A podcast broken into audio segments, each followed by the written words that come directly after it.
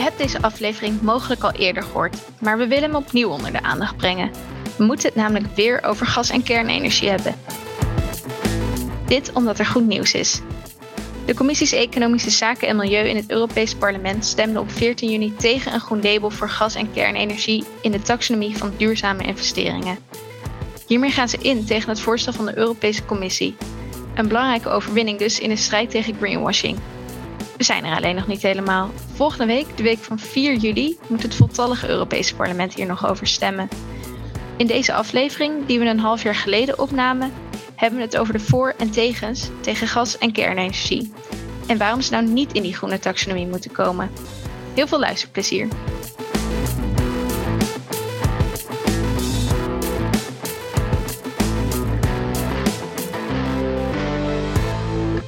Ja, Pas, daar gaan we het vandaag over ja, hebben. Uh, ben, je, ben je er klaar voor?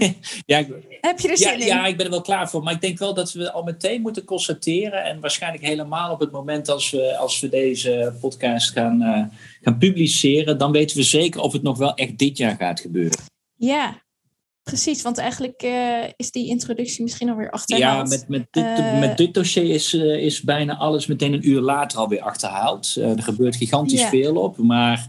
Uh, ja, het, de kans wordt steeds kleiner dat ze toch voor de kerst gaan redden. En dan zou het betekenen dat het dus toch nog in 2022 okay. komt. Oké, okay, nou, we gaan het dus zien. Desalniettemin lijkt het me goed om de, de boel even op een rijtje te zetten. Ja, de debat, de, de, de, de, de argumenten veranderen niet. Nee, nee. Want voor de duidelijkheid, we nemen het uh, vandaag op. Dat is vrijdag. En de commissie zou dinsdag met een voorstel komen uh, ja, over die rol van uh, gas- en kernenergie in de, de, die taxonomie. Maar dat kan dus nog weer later worden. Ja, dat kan later worden. Kijk, ze moeten ook nog officieel volgens de wet is er ook nog een consultatie nodig. Dus moeten ze ook nog, uh, mm-hmm. want er, zijn, er is een heel platform opgericht en dat moet geconsulteerd worden. Nou, wat ik daarvan al hoorde, als dat dachten ze dat, dat dat kunnen we in 48 uur doen. Het is een korte consultatie. Uh, nou ja, goed, 48 uur. Uh, woensdag is het laatste college uh, van, van de Europese Commissie. Dus dat is het allerlaatste moment dat het mm-hmm. kan voor kerst. Okay. Ja, dan moet je het inderdaad dinsdag wel rond hebben. Ja, dan moet het dus eigenlijk nog in het weekend komen. Dus eigenlijk vandaag voor het weekend. Ja, ja het, het, het, lijkt, het lijkt gewoon niet op tijd rond te komen. En dan wordt het over de vakantie heen getild. Ja, oké. Okay. Nou, voor de laatste updates uh, denk ik dus dat mensen jouw Twitter-account misschien ik, in de gaten ik, uh, ik, blijf het, uh, ik, ik blijf erover mopperen op Twitter, denk ik. Ja, ja. oké, okay, heel goed. Um, ja, toch nog even een kleine samenvatting van wat we eerder ook in deze podcast hebben besproken. die taxonomie, dat is dus een Europese lijst die aan moet gaan geven welke economische activiteiten de EU als duurzaam klassificeert. en dat, dat komt eigenlijk doordat dat voorheen uh, daar geen regels over waren. Dus iedereen mocht gewoon zeggen, deze investering is duurzaam. Uh, wat, wat leidde tot greenwashing. Um, die wet is vorig jaar al aangenomen. Uh, maar een paar dingen werden eigenlijk ja, nog uitgesteld. Daarvan werd gezegd dat moet de Europese Commissie moet dat uit gaan werken in een gedelegeerde handeling. um, ja, ik zeg, het zijn alweer heel veel EU-termen die. Ja, ik, ik, hoop dat mensen het nog kunnen volgen. Ja, ja die zijn nu misschien al uitgeschakeld. Mm. Um, maar het eerste deel is daarvan al gepresenteerd. En het tweede deel, nou, dat is dus waar het nu over ja. gaat. Uh, daarin moet nog de rol van uh, gas- en kernenergie duidelijk worden. Dus of die ook nou dat stempel uh, duurzaam kunnen krijgen. Ja. Um, nou, voor mij in ieder geval is dat uh, op het eerste gezicht een, een gek idee dat gas- en kernenergie uh, ook als duurzaam bestempeld zouden kunnen worden. Maar toch goed om, om daar nog even ja, doorheen te gaan waarom dat nou wel of niet gek is. Want er zijn blijkbaar uh, ja, genoeg voor- en tegenstanders, waardoor er nu een hele strijd over is losgebarsten. Um, laten we misschien gewoon beginnen met gas. Um, volgens mij is dat in Nederland specifiek al wel een tijdje uh, überhaupt een discussie over door de, de aardbevingen in Groningen. Um, maar er valt denk ik nog wel veel meer over te zeggen. Uh, ten eerste, uh, je hebt, begrijp ik, verschillende soorten gas. Maak daar nog uit van of het ene duurzamer is dan het andere. Ja. Kan je daar iets ja, op zich, op, op zich natuurlijk wel waar, we het, waar we het over moeten gaan hebben is natuurlijk fossiel gas, aardgas. Dat, dat is mhm. gewoon uiteindelijk een fossiele brandstof. en, en daar moeten we het natuurlijk over hebben als we het over klimaat hebben. Ehm, ja, betekent fossiel gas is ook gewoon uh, biomassa van heel lang geleden samengedrukt onder de grond. Uh, soms wordt het olie, soms wordt het steenkool, soms wordt het gas. Er zit heel veel koolstof in en als je dat oppompt en verbrandt, dan uh, verplaats je in een snel tempo dat koolstof in de atmosfeer en dat is CO2 en dan heb je klimaatverandering. Um, maar je hebt natuurlijk ook andere gassen die uh, eigenlijk heel simpel gezegd van een kortere cyclus gebruik maken. Dat je niet meer helemaal prehistorisch biomassa, maar uh, directer. En dat kan met vergassing en alles. En dan heb je het over biogas, uh, groen gas. dat kun je ook hebben.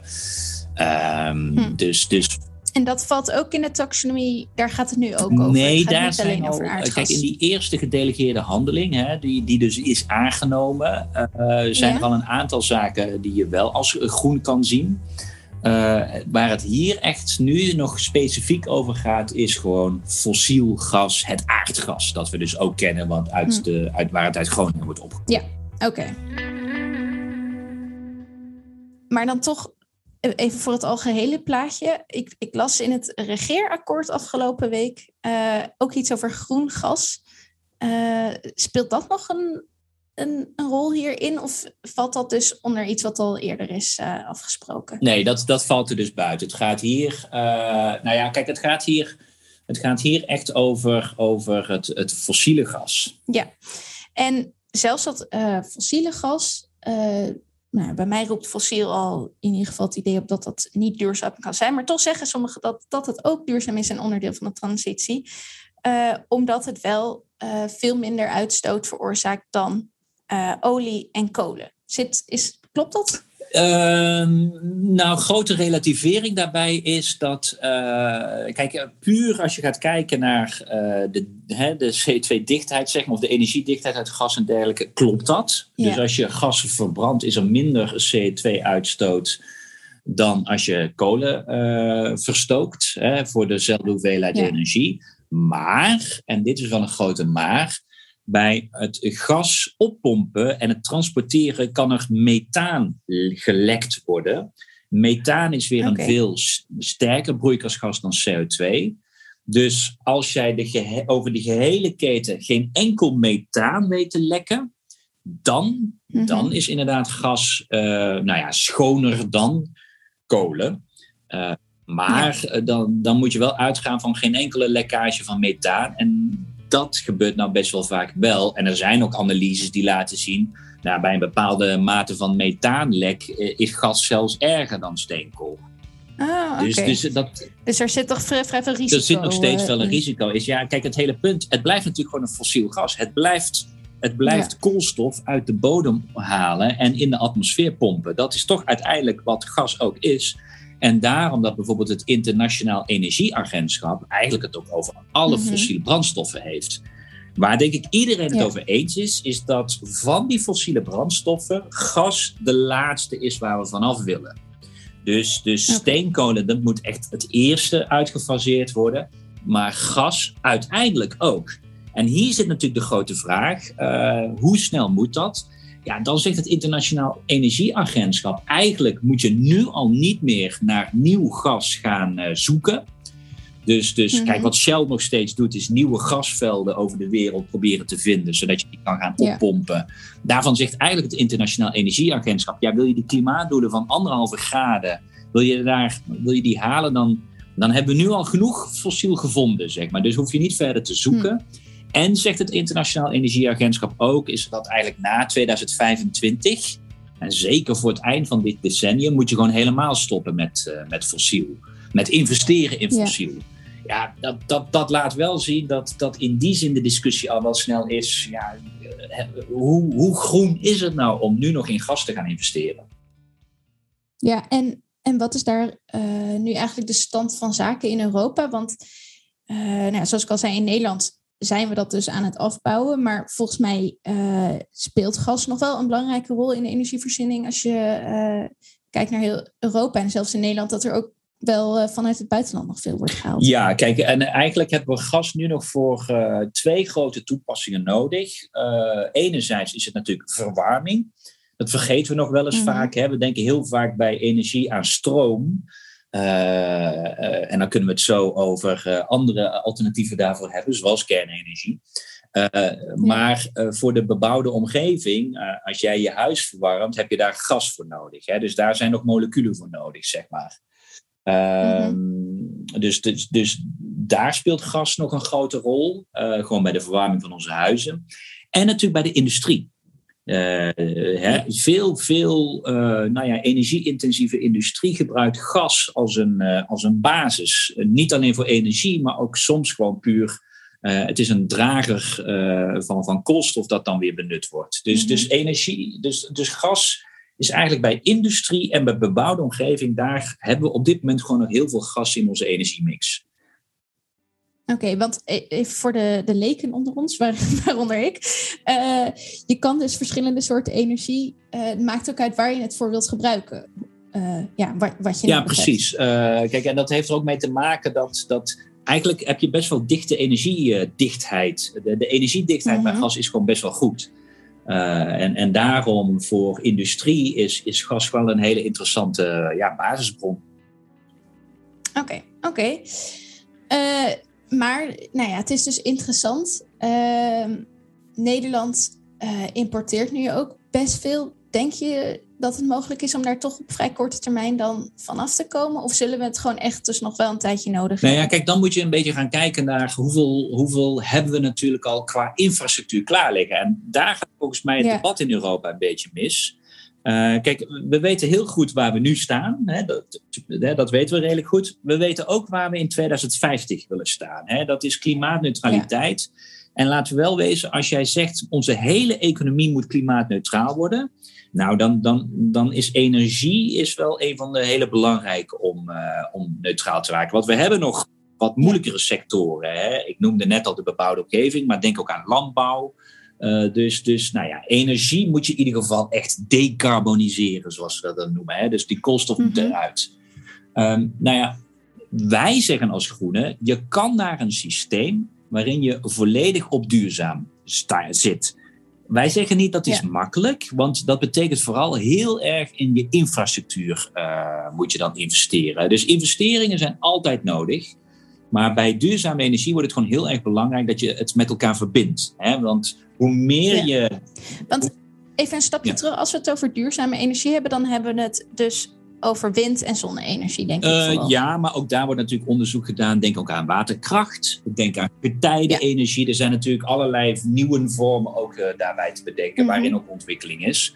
Maar dat is wel. Ja, maar in ieder geval niet fossiel. Nee, en dat, dat wat zeg maar in de. Wat, wat in in de vakterm hernieuwbaar wordt genoemd. En dat is een hele belangrijke term. Hernieuwbaar is dus iets dat continu hernieuwd kan worden. Nou, dat is dus zon, wind en dergelijke. Terwijl fossiel ja, dat is een, een stuk koolstof, dat verbrand je en dat wordt CO2. Ja. Nou ja, goed. je, je kan dus naar een volledig duurzaam hernieuwbaar uh, energiesysteem. Mhm. Maar dan zul je al die verschillende bronnen met elkaar moeten gaan verbinden. Want daar zit natuurlijk de grootste probleem van al die duurzame bronnen. Uh, daar zit natuurlijk variatie in, in tijd, in seizoen. Uh, en, en dus hè, denk even heel simpel aan zon en wind. Uh, S'nachts heb je geen zon. Uh, wind is er niet altijd. Maar je kan natuurlijk wel, als je dat al die bronnen met elkaar verbindt, plus je investeert in opslag. Opslag kan enerzijds via waterstof gebeuren. Dat kan anderzijds kan dat natuurlijk door, door wederom waterkracht te gebruiken. Even heel simpel. Je gebruikt energie om water naar boven te transporteren uh, daar op te slaan. En op het moment als het water weer naar beneden komt, kun je daar weer elektriciteit uit winnen. Nou, dat is ook een manier van opslag. Uh, ja, want dat wordt vaak als argument genoemd ook voor waarom we gas nog nodig hebben, dat dat, dat een stuk stabieler zou zijn. Daar kan je gewoon altijd, heb je dat voorradig, maar dat dat bij hernieuwbare bronnen dus minder zou zijn. Maar daarvoor zeg jij, als we alles met elkaar verbinden en zorgen dat opslag mogelijk is, dan is dat ook is oplosbaar, maar daar heb je dus wel ook forse investeringen voor nodig. Dus, dus daar zit natuurlijk het hele vraagstuk voor die Green Deal. Heb je sowieso heel veel investeringen nodig? Uh, en op dit moment Hè, naarmate je meer naar duurzaam gaat, uh, dan zul je ook echt nog wel een, een backup uh, nodig hebben. En daar wordt inderdaad nu vaak gas voor gebruikt. Ik zeg dus ook mm -hmm. niet van gas hebben we niet nodig. Ik denk dat dat ook heel duidelijk moet zijn. Gas heb je wel degelijk nodig, zeker op dit moment. Maar we kunnen ervan af. We kunnen stappen gaan ja. nemen om, om daarvan af te gaan. Uh, en daarmee moet je dus vooral gaan kijken, ja, hoeveel hebben we nu al in gas geïnvesteerd? Ja, ik ga naar onze infrastructuur kijken. Uh, we hebben al best wel veel pijpleidingen naar uh, buiten Europa, hè, naar Noorwegen, naar mm -hmm. Afrika, naar Rusland. Ja. we hebben nou, dat heet dan LNG-terminals. Dat zijn liquefied. Ja. Hè, dan, dan druk je gas samen. Dat wordt dan vloeibaar. Kun je beter transporteren. En zo hebben we ook al van dat soort LNG-terminals her en der in de, in de Baltische Zee. Maar ook Nederland heeft een LNG-terminal in Rotterdam. Dus daar kun je ook mm -hmm. gas zeg maar, in opslaan. Uh, als je dat allemaal bij elkaar neemt, hebben we nu al qua infrastructuur meer dan wij consumeren. Okay. Dus, dus is de grote vraag, hoeveel meer heb je nog echt nodig? En als we dat te veel doen, ja, dat is natuurlijk een pijpleiding bijvoorbeeld die gas transporteert. Ja, als je die investering doet, wil je daar wel weer geld mee terugverdienen. Dus komt er eigenlijk een prikkel om gas te blijven gebruiken. Nou ja, daar zit, daar zit ja. wel een, uh, zeg maar het risico.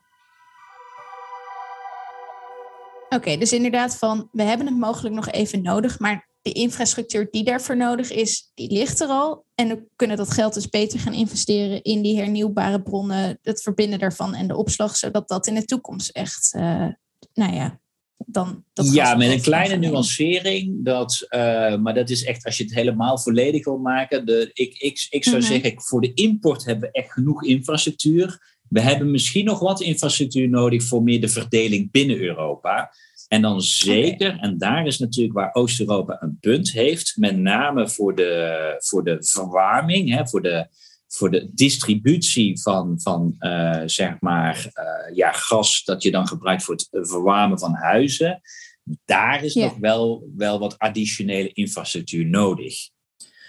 Uh, ja. omdat, omdat, kijk, daar wordt nog op veel gebieden wordt er kolen of olie zelfs gebruikt. Nou, dat is een hele inefficiënte manier om uh, zeg maar hitte, om, om je huis te verhitten. Dat gebeurt nog. Ja, dus dan alsnog kun je beter uh, liever dan dan, gas. dan is gas echt nog wel een betere oplossing. Dus er zijn ja. nog wel een aantal investeringen die je zou kunnen maken. Maar dan even die stap naar taxonomie. Ja, ja, als je, dan moet je dus heel erg specifiek een korte termijn toepassing. Daar kan ik me van voorstellen. Daar zouden we een discussie over kunnen hebben zullen we dat groen mm -hmm. noemen. Maar dat is niet waar de discussie ja. over gaat. Nu gaat gewoon de discussie over, kunnen we nog wat gascentrales, grote gascentrales uh, groen noemen? Ja, daar houdt het bij, bij, mij echt op.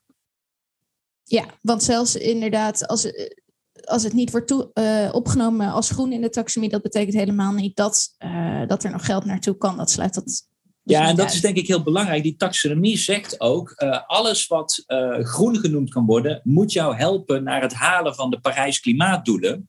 Ja. Uh, kijk, zelfs als een land zegt, ja, maar wij willen nog een gascentrale bouwen, en bijvoorbeeld Duitsland is erover na aan denken, dan kan Duitsland dat nog steeds doen.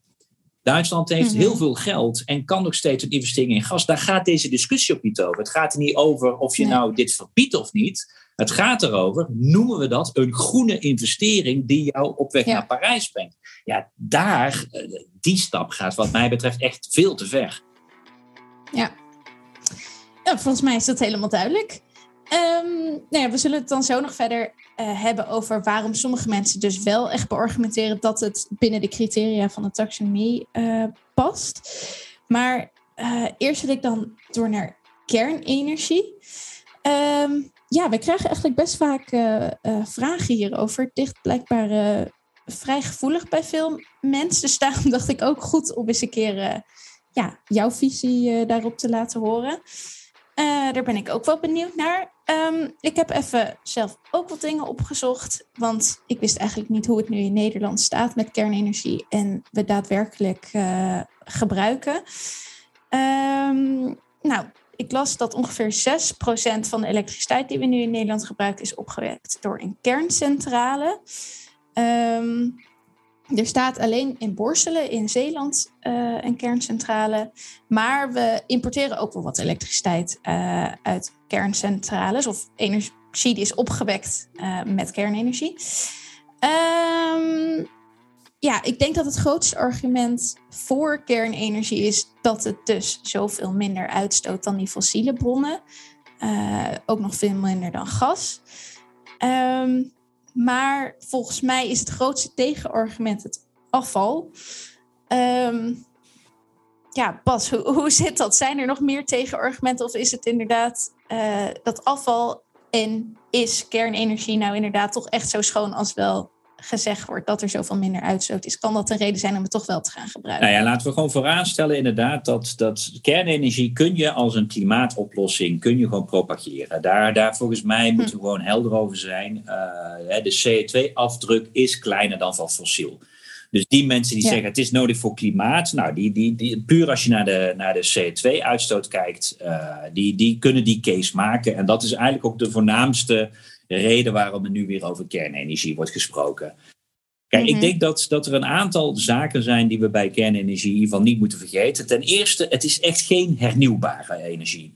Dus, uh, want het wordt wel eens gezegd, ja, dit is dus ook gewoon een duurzame variant. Ja, maar in Brussel heb je de definitie als renewable, hè, dat, dus hernieuwbaar. Ja. ja, je, kan, je kan echt heel lang uh, praten, maar kernenergie is niet hernieuwbaar, want wat je doet is uranium splitsen. En, je bent, en mhm. vervolgens ben je dat kwijt. Bij die splitsing komt energie vrij. Dat kun je gebruiken. Heeft inderdaad een lagere CO2-afdruk. Maar uranium ben je kwijt en dat vervalt in radioactief afval. Um, dus, dus A, het is niet hernieuwbaar. B, uranium want die uranium is niet, uh, nou ja, uh, daar zit een einde ja, aan. Dat is, dat, Kunnen we niet uit de grond blijven Ja, dat is, dat is gewoon uiteindelijk, in, heb je uraniummijnen heb je, waar je dus uit importeert. Uh, hebben we in Europa mm -hmm. bijna niet zelf, dus ook dat importeren we. Dus ook daarin zit een mhm. afhankelijkheid. denk ik ook nog steeds belangrijk om te realiseren. plus, je zit inderdaad met dat afval. Ehm, ik denk dat, dat, dat in die zin, en dat is denk ik even belangrijk, dat stapje naar uh, taxonomie. Taxonomie gaat niet alleen over klimaat. Wat er is afgesproken bij taxonomie is, je moet een bepaald milieudoel uh, moet je dienen. Nou, dat zou dus mhm. klimaat kunnen zijn. Hè? Het verminderen van uitstoot van broeikasgassen is dan het doel. Nou, je kan zeggen, ja, kijk, kernenergie helpt ons om uh, minder CO2 uit te stoten. Dus dient een van die milieudoelen die in de taxonomie geformuleerd zijn. Maar, heel belangrijk, taxonomie zegt ook dat je, te, als je, terwijl je aan één van de milieudoelen moet halen, hè, moet dien, dat je die moet dienen. De mhm. andere vijf milieudoelen die worden genoemd in de taxonomie. De andere vijf zijn biodiversiteit, water, uh, bodem, lucht, uh, circulaire economie en klimaatadaptatie. Uh, dat je geen schade mag doen aan die andere milieudoelen. Dus je moet, terwijl je okay. één doel moet dienen, mag je geen schade aan de andere milieudoelen zijn. Nou, dat wordt voor -hmm. kernenergie natuurlijk nog eens, dat wordt al een stuk complexer. Ja. omdat dat we bijvoorbeeld het kwestie van het afval hebben. En dan wordt er ook nog gesteld dat, je, dat er zijn een minimum eisen voor sociaal en mensenrechten dergelijke. En, nou, en daar kun je met uraniummijnen ook nog een discussie over houden, want dat zijn niet altijd hmm. de allerbeste. Um, okay. Dus, dus, dus nou ja, in die zin vind ik echt de discussie over kernenergie uh, uh, nou ja, wel heel erg vaak eenzijdig alleen maar over klimaat gaan. Het kernenergie is veel breder. Ja, want het is dus minder uitstoot. Dat is een reden dat je zou kunnen zeggen, uh, voor het klimaat is het goed. Maar als je dus dan kijkt naar die andere criteria, zoals uh, dat het uh, water niet mag vervuilen, dat het goed moet zijn voor biodiversiteit, circulaire economie. Um, dat het, of dat het die doelen niet mag schaden. Wat, op welke manier schaadt Nou ja, dan heb je het natuurlijk over dat afval. Als je het hebt over circulaire economie, ja. is eigenlijk dat al onze grondstoffen willen wij naar een volledig circulaire economie ja, dan, dan betekent dat dat je eigenlijk geen afval meer wil. Dat is ook een onderdeel van, dat is een onderdeel van uh, de circulaire economie, is dat afval eigenlijk hergebruikt ja. wordt. Nou ja, dat is met radioactief afval per definitie niet mogelijk. Ja, dat is dan wel een hele. Ja. Dus, ja. dus, nee, dat is ja, dus, dus daar zit echt al, een, echt al een kwestie in waardoor je kan afvragen: past het wel in de taxonomie? Gaan we het straks nog over hebben.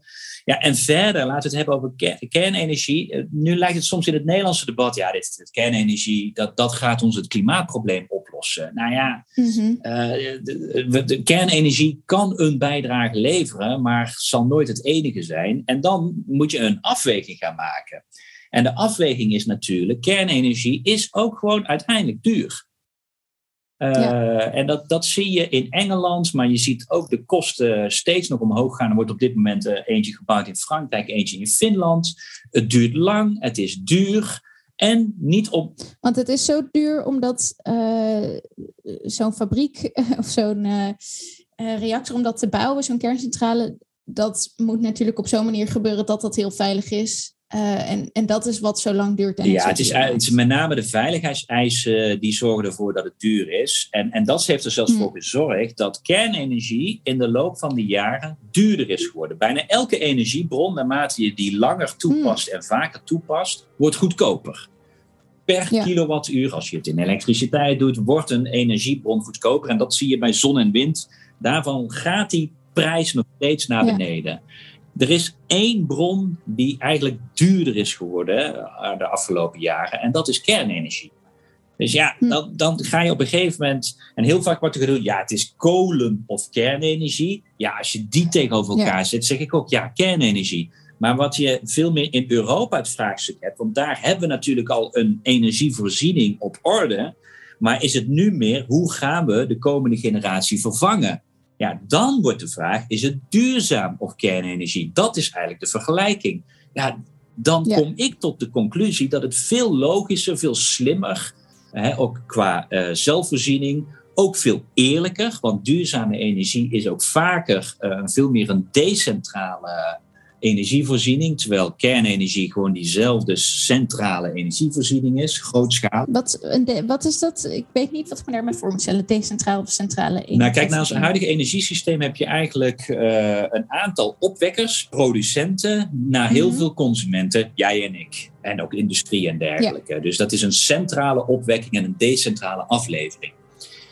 Duurzame energie is veel meer een decentrale opwekking en een decentrale aflevering.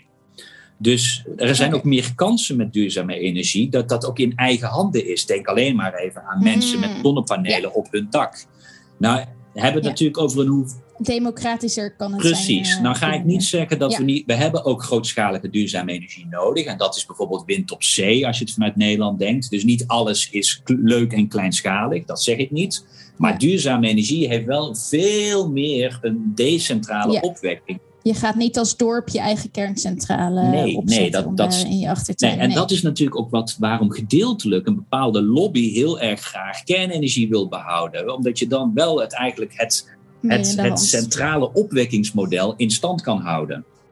Ja, toch denk ik dat er ook klimaatactivisten zijn die dan zullen zeggen: ja, maar dat is ook gewoon goed, want we moeten zo snel mogelijk, we hebben geen tijd te verliezen uh, kernenergie is juist handig dat we dat centraal kunnen regelen. Dan zijn we gewoon snel klaar. Uh, en die hernieuwbare energie, dat uh, moeten we allemaal gewoon maar zien met dat aan elkaar verbinden. En die opslag, dat is allemaal nog niet duidelijk. Ja, maar daarom kom je heel, heel erg wel natuurlijk bij het vraagstuk: waar gaan we nu onze keuzes maken? En dat ja. is een beetje het hele probleem met ons energiesysteem. Zullen we nu echt, de, de, het, dat wordt natuurlijk continu de door de wetenschap ook benadrukt. Mm. Het komende decennium is cruciaal. De komende tien jaar moeten we eigenlijk ons ja. energiesysteem uh, gedecarboniseerd hebben om vervolgens naar de andere kwesties te gaan om uh, zeg maar ja. onze hele economie klimaatneutraal te maken. Ja, als je, als je het hebt over 10 tot 15 jaar maximaal voor onze energieopwekking, ja, dan, dan is echt maar de vraag of kernenergie daarin dus in past qua tijd.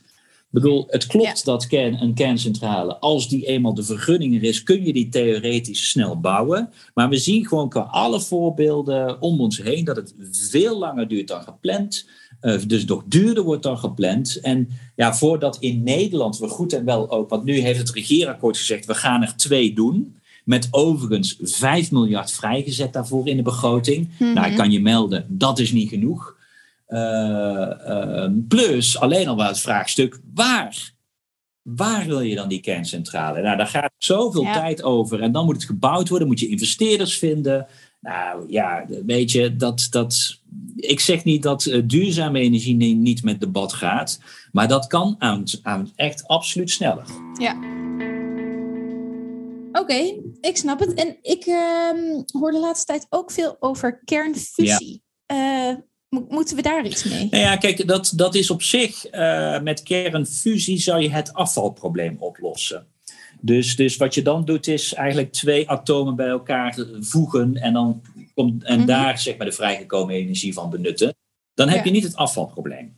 Dus, dus, nou, dat is toch het grootste probleem. Is dan nou, dan heb, je, dan heb je, eh, nou, ik hoop dat je net goed hebt geluisterd dat ik niet heb gezegd dat dat het grootste probleem is. Dan heb je een van de problemen opgelost. Ja, ik zou zeggen, uh-huh. eh, prima, uh, blijf dat verder ontwikkelen. De grote vraag is alleen, hoe snel kunnen we met kernfusie energie opleveren? Nou, wat mij betreft uh, moeten we daar, mag er geld blijven gestopt worden in onderzoek. Uh, Je mag het, hè, wat mij betreft, mag je dit zelfs groen noemen. Dus vooruit onderzoek in kernfusie, noem dat groen. Zetten we dat in de taxonomie. Maar kan, ik, kan ik ook nog mee leven? Maar of dit nou echt een, een onmisbare schakel gaat worden in ons energiesysteem, dat, dat vraag ik me af als wij het. Dat is gewoon nog heel ja, onduidelijk. Als we de komende tien jaar cruciaal zijn en daarin moeten bewegen, ja, denk ik gewoon dat kernfusie uiteindelijk te laat komt. Maar goed, ik bedoel, laten, okay. laten we blijven onderzoeken. Het is altijd goed om te onderzoeken. Ja.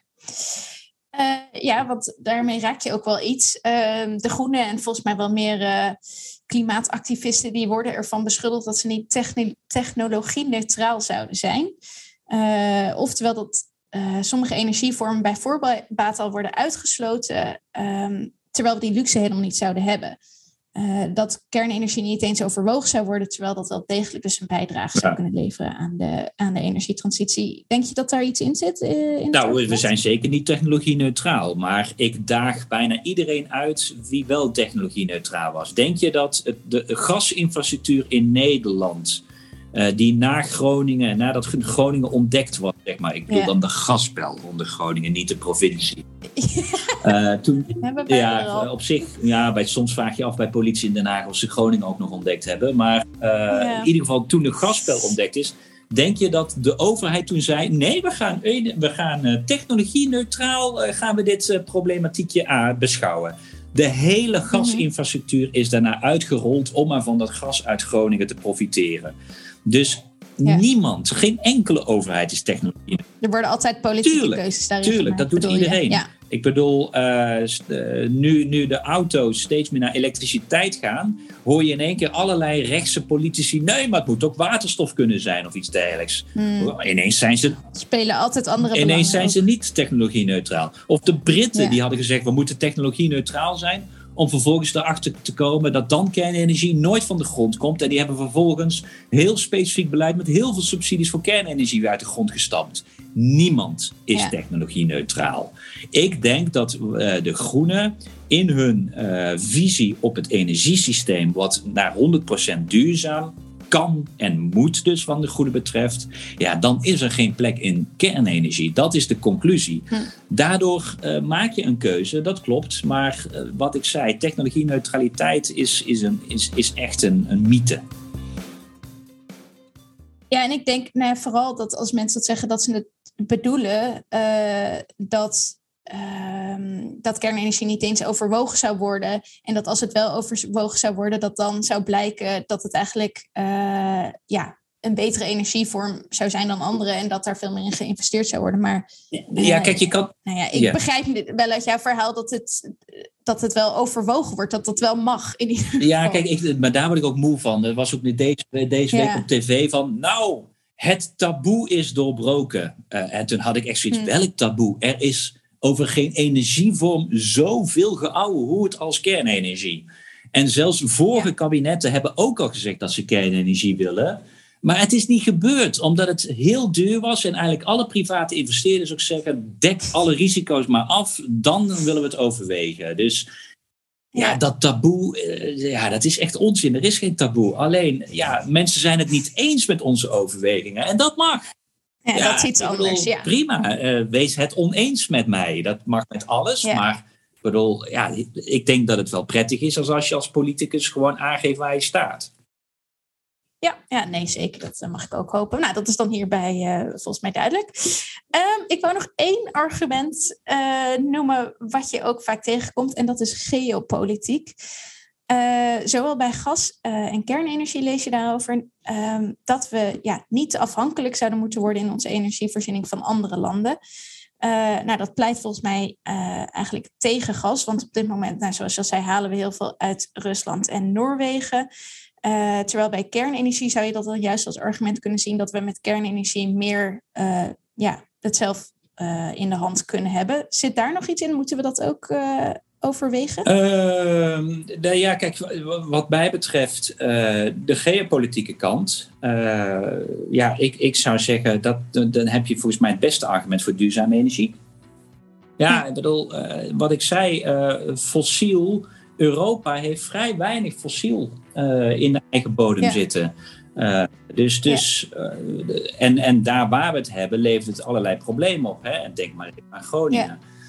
Dus, dus ja, we importeren heel veel fossiel. En ook uranium wordt, wordt geïmporteerd. Dus, dus ja, wil je, wil je onafhankelijker zijn, ja, is de beste bron duurzame energie. Oké, nou, dan uh, is dat volgens mij daarbij ook duidelijk. Um, dan weet ik nu waar jij staat, maar toch is er ook niet binnen de, de groene beweging volgens mij helemaal overeenstemming hierover. Um, nou ja, je hebt Duitsland is ontzettend tegen kernenergie, terwijl Frankrijk volgens mij er iets makkelijker in is. En België is nu ook een grote discussie aan de gang.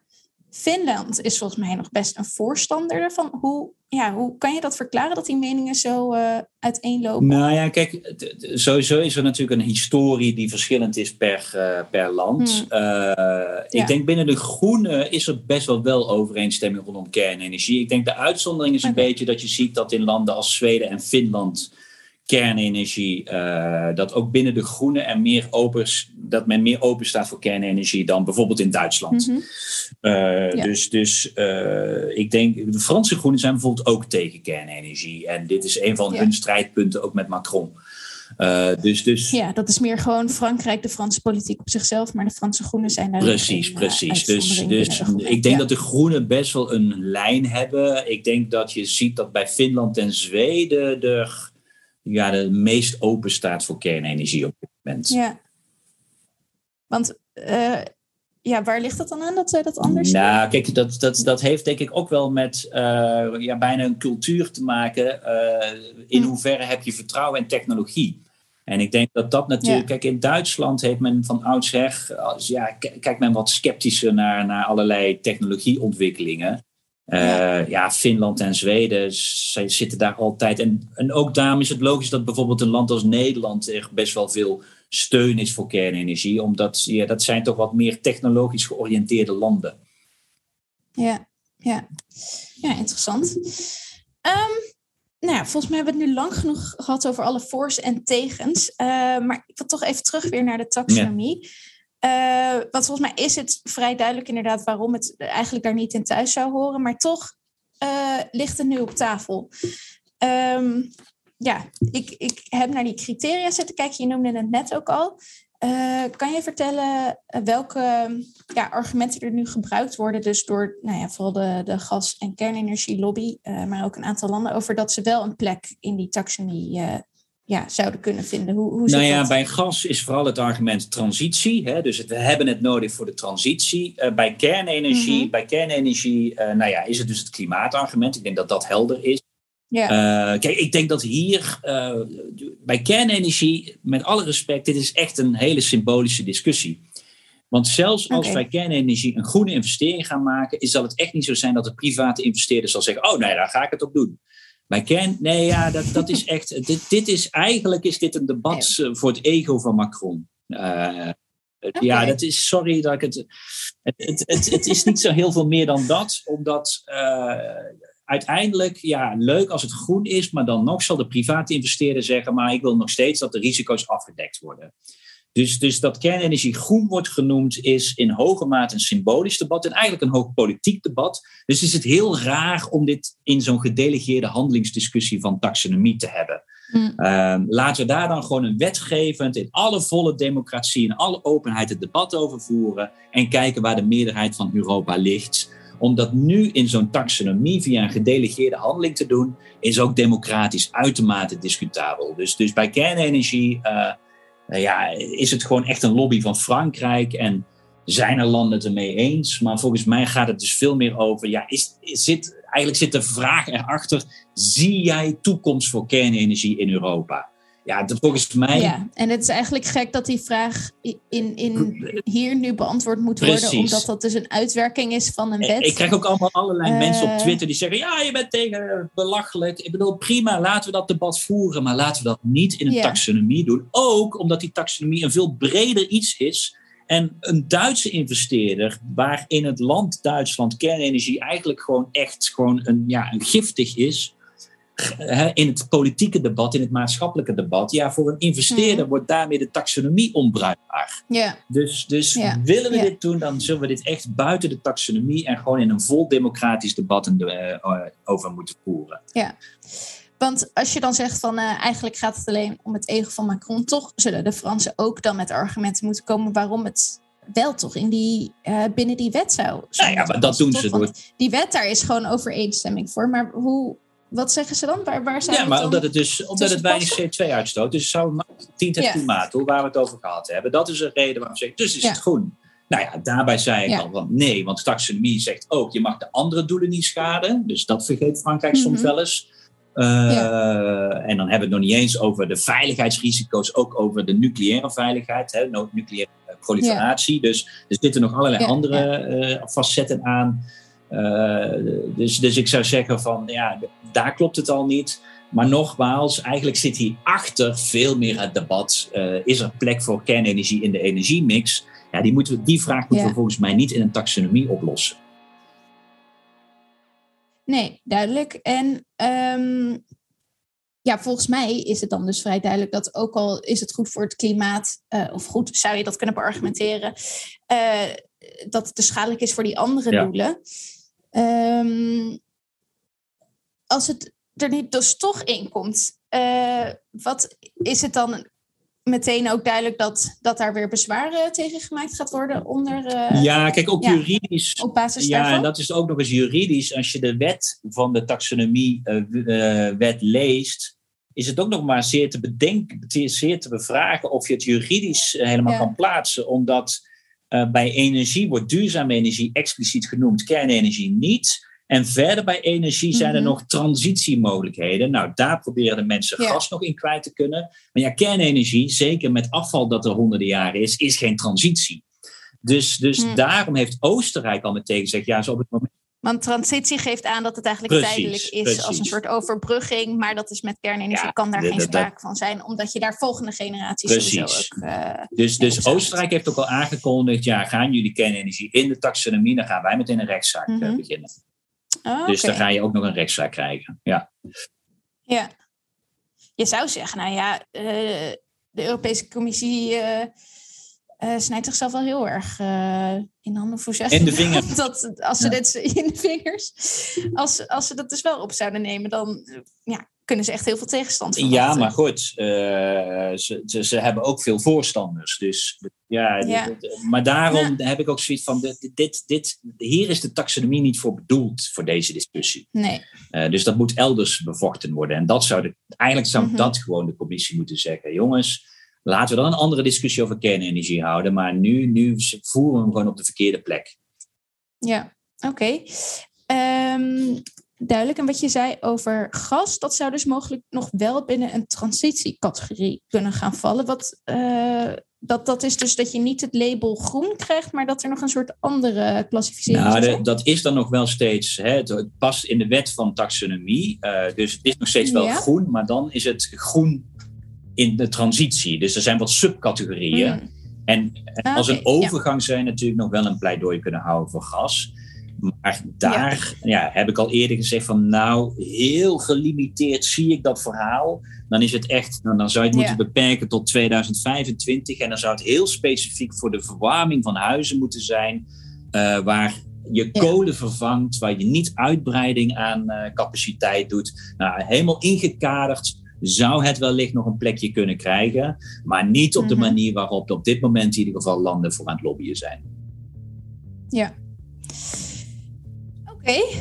Nou, uh, spannend. Volgens mij is duidelijk waarom het, jij in ieder geval van mening bent dat het uh, dus niet en mogelijk gas onder hele strenge voorwaarden een plekje zou kunnen krijgen. Um, nog even vooruitkijkend, er kan dus, als het dus wel uh, gas en zowel kernenergie als gas, als die toch een plek krijgen, dan kan er dus veel tegenstand verwachten. Wat uh, kan jij hier nog iets aan, uh, aan doen? Kan het Europese parlement dan nog uh, een Absoluut. we hebben dan een periode van vier maanden. Dus dit voorstel komt. nou, stel je voor dat het mm -hmm. toch woensdag 22 december komt. Nou, dan moet het nog officieel in de boeken komen. En op het moment bij de officiële publicatie dan gaan vier maanden in en in die termijn van vier maanden loopt een bezwaarperiode.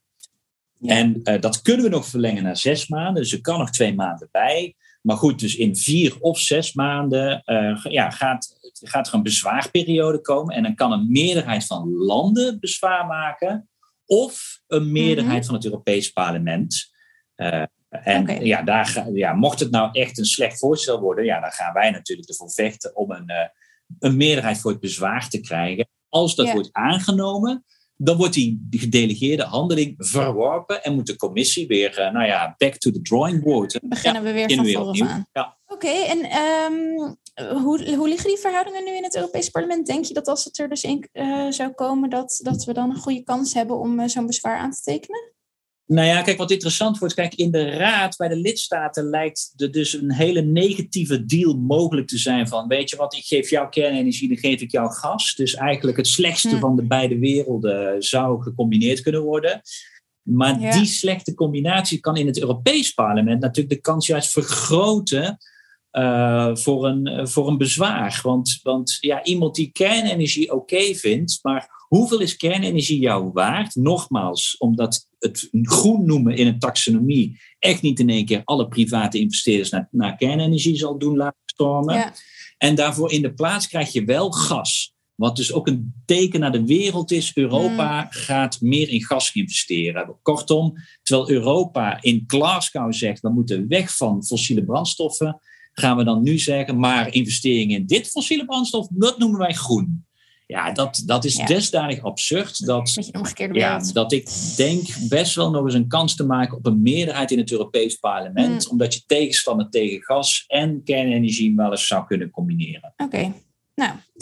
Maar dat wordt gezien, dat wordt 2022 dan. Ja, we zijn hier echt uh, jaren mee bezig. Maar, uh... Nou, laten we vooral eerst proberen gewoon geen slecht voorstel te krijgen. Dat is het allerbelangrijkste. Ja, ja dan hoeft dit ook allemaal niet, uh, nou ja, inderdaad te gebeuren. Precies. Oké, okay, um, ehm, we gaan er uh, volgende keer weer over verder praten. Maar um, ik wou toch nog iets luchtigers ook bespreken. Uh, om de gemoeder weer een beetje te bedaren. Um, jouw muziekoverzicht. Ja. ja. ja, je doet het volgens mij al een paar jaar. Uh, dat je ieder jaar een album top 15 maakt. ja, het is iets heel anders dan politiek, maar zeker ook leuk.